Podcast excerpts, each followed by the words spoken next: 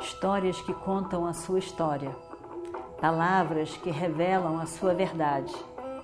Com você, o conhecimento milenar dos Vedas. Escute diariamente e recomende a um amigo.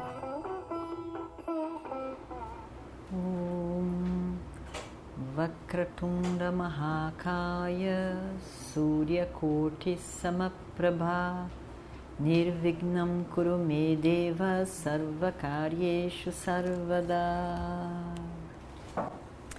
Continuando então a nossa história do Mahabharata, eu sou Nahusha. Yudhishthira, fica surpreso, Nahusha? Ele tinha ouvido falar o tempo todo em Nahusha, era um grande rei. Um rei da linhagem deles. Ele faz namaskaram e imagina só, ele é Nahusha. Esse nome ele tinha ouvido, era um nome muito famoso. Ele tinha ouvido muito tempo na sua vida. E esse Nahusha, ele sabia que estava lá em Indra louca. O que esse Nahusha está fazendo aqui? Ele fica. E agora? Na forma de uma piton, como é que é isso? E Yudhishthira não consegue nem escutar, ter confiança no que ele tinha escutado. Como é possível? E ele com uma cara tão surpresa, sem entender nada, e Nahusha conta a história toda.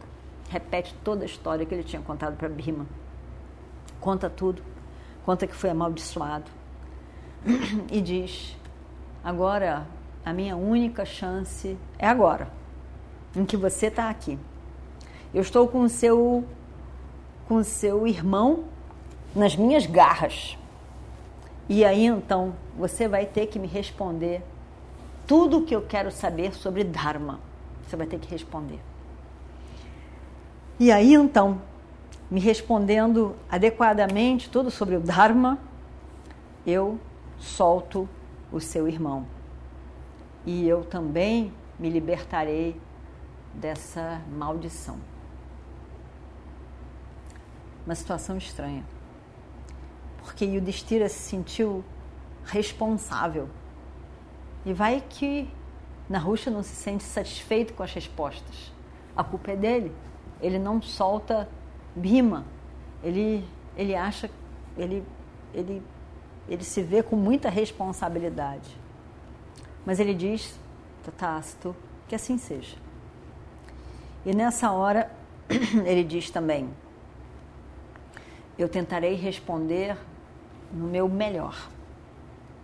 E mentalmente ele faz uma oração para o seu pai, o Dharma, e que possa iluminar a mente dele, para que ele possa responder o melhor possível. E aí ele se vira para Piton e diz, eu estou pronto. Pode fazer as perguntas. E Nahusha faz as perguntas.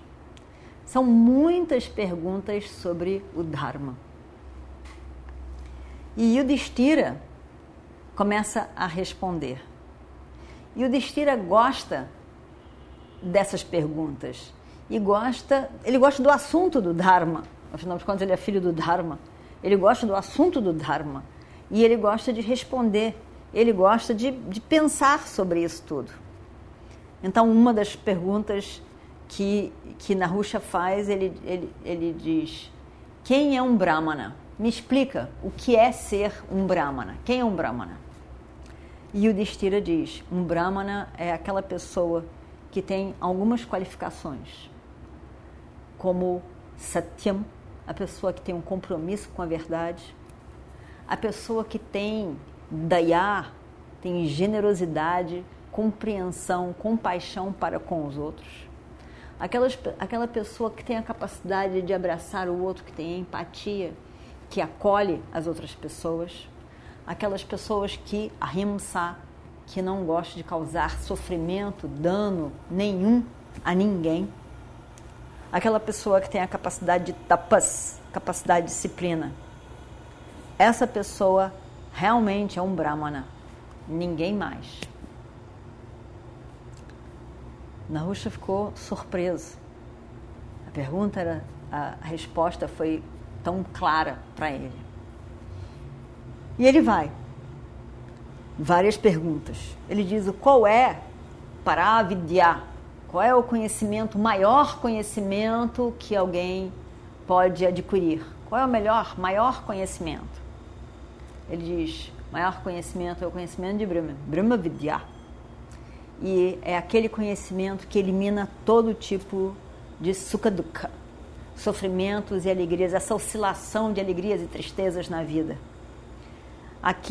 Essa constante Sukha Dukkha, a pessoa se vê completamente livre disso. E quando entende sobre o Supremo, o livre de limitação, Brahman, esse Sukha Dukkha perde toda a sua força. Ele fica livre desse constante oscilação de alegrias e tristezas. E Nahusha vai perguntando. Pergunta sobre as obrigações de cada pessoa. As obrigações de Varna e Ashrama. Obrigação das pessoas na sociedade, nas idades específicas. Quais são as obrigações do estudante? Qual a obrigação do casado? Qual é a obrigação do aposentado? Qual é a obrigação do sanyassi, do renunciante? E vai perguntando. E Yudhishthira vai respondendo. E Nahusha vai ficando feliz, satisfeito com as respostas esclarecedoras, muito esclarecedoras. E, ao mesmo tempo que ele vai falando sobre um estilo de vida, sobre uma atitude, falando sobre a vida melhor vivida em cada estágio da vida, ao mesmo tempo, a maneira com que Yudhishthira fala, em que ele não diz, essa é a verdade, mas ele diz, sempre com humildade, espero responder da melhor maneira possível. Ele não quer impor, mas ele se coloca como simples, humilde, e ao mesmo tempo tenta responder às perguntas de uma forma que seja claro para o outro, considerando o outro, e não querer exibir conhecimento. Ele nunca diz, essa é a pergunta certa para essa é a resposta certa para essa pergunta. Ele nunca diz dessa maneira. Ele sempre diz de forma que o outro possa entender, o outro não seja ofendido como se fosse um ignorante. Ele sempre diz, da minha maneira de ver, aquilo que eu entendo, essa é a melhor resposta possível. E dessa maneira, ele fala, em cada uma das respostas, ele vai falando sem ofender, sem agredir, sem se exibir, sem dizer que eu sei, você não sabe nada. E realmente, essa maneira de Yudhishthira, de ser gentil, de ser cuidadoso ao falar com o outro, realmente foi um grande ensinamento também para Nahusha. Ele não queria, não só em palavras ele não queria agredir, em atos ele não queria agredir, ele queria realmente trazer a melhor compreensão para cada um dos assuntos. Nahusha ficou muito feliz.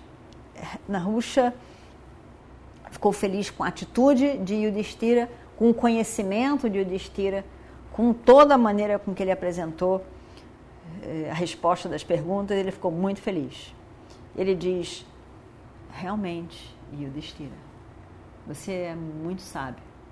Você é mais sábio do que muitos sábios, ditos sábios, que eu já conheci ao longo da minha vida. Eu estou muito feliz de poder soltar o seu irmão. Ele está agora livre das minhas amarras. Conhecendo você, como que eu posso matar o seu irmão? E o Destino ficou tão feliz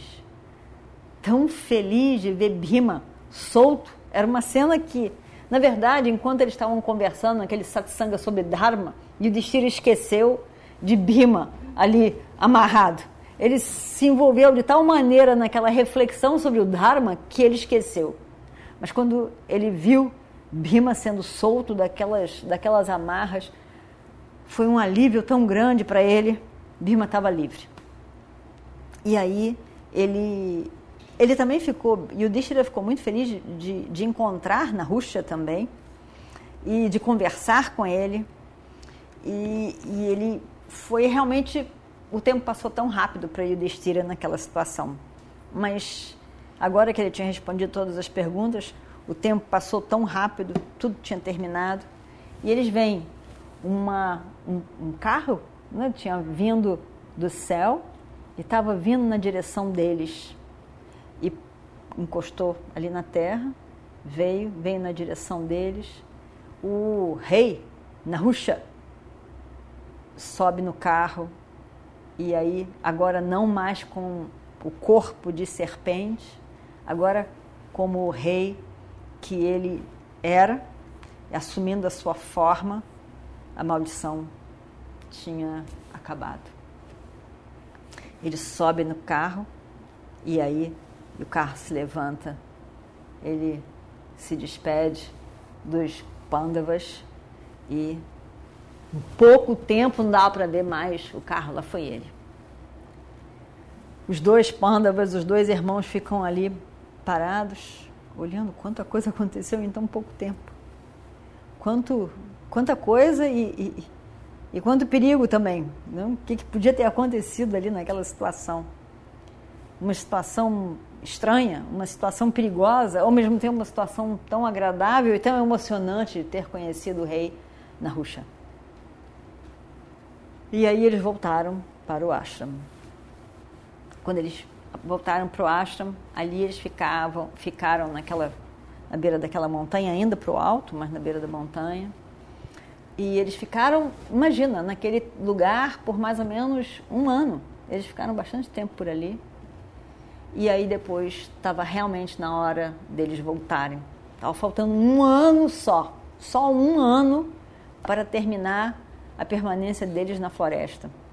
Então eles vieram, desceram, encontraram o rio Saraswati, atravessaram aquele rio Saraswati, foram para Dvaitavana, que já tinha sido conhecido deles antes, que era um lugar onde eles já tinham permanecido antes. Foi lá que Vyasa veio falar com eles, que disse que Yudhishthira tinha que mandar Arjuna, 6 anos atrás, né? E aí e naquele lugar, então, eles tinham chegado e fechado 11 anos. Agora, 1 ano. 1 ano só, e depois 1 ano disfarçado, né? Realmente, Bhima estava muito satisfeito. Na verdade, esses últimos anos, 6 anos, tinham passado muito rápido. Os primeiros 5 anos não foram fáceis, mas esses últimos 6 anos foram rápido. E agora, na cabeça deles era a guerra, a guerra, a guerra, a guerra, tudo que eles pensavam, porque eles sabiam que a guerra ia acontecer. E aí, então, Bhima estava com umas feições cada vez mais calmas, mais tranquilas, mais satisfeito. E ele, em vários momentos, ele não estava mais chutando pedra, ele estava muito feliz, alegre, satisfeito. Draupadi também, e o tempo passou. Agora, eles vão descendo mais um pouco e vão sair de Dvaitavana e aí vão para aquela floresta Kameka, e ali, então, eles vão ter uma grande visita, e vai ser um grande momento para eles, e a gente vai ver na próxima história. Om Shri Guru Bhyo Namaha Harihi Om. Histórias que contam a sua história, palavras que revelam a sua verdade. Com você, o conhecimento milenar dos Vedas. Escute diariamente e recomende a um amigo.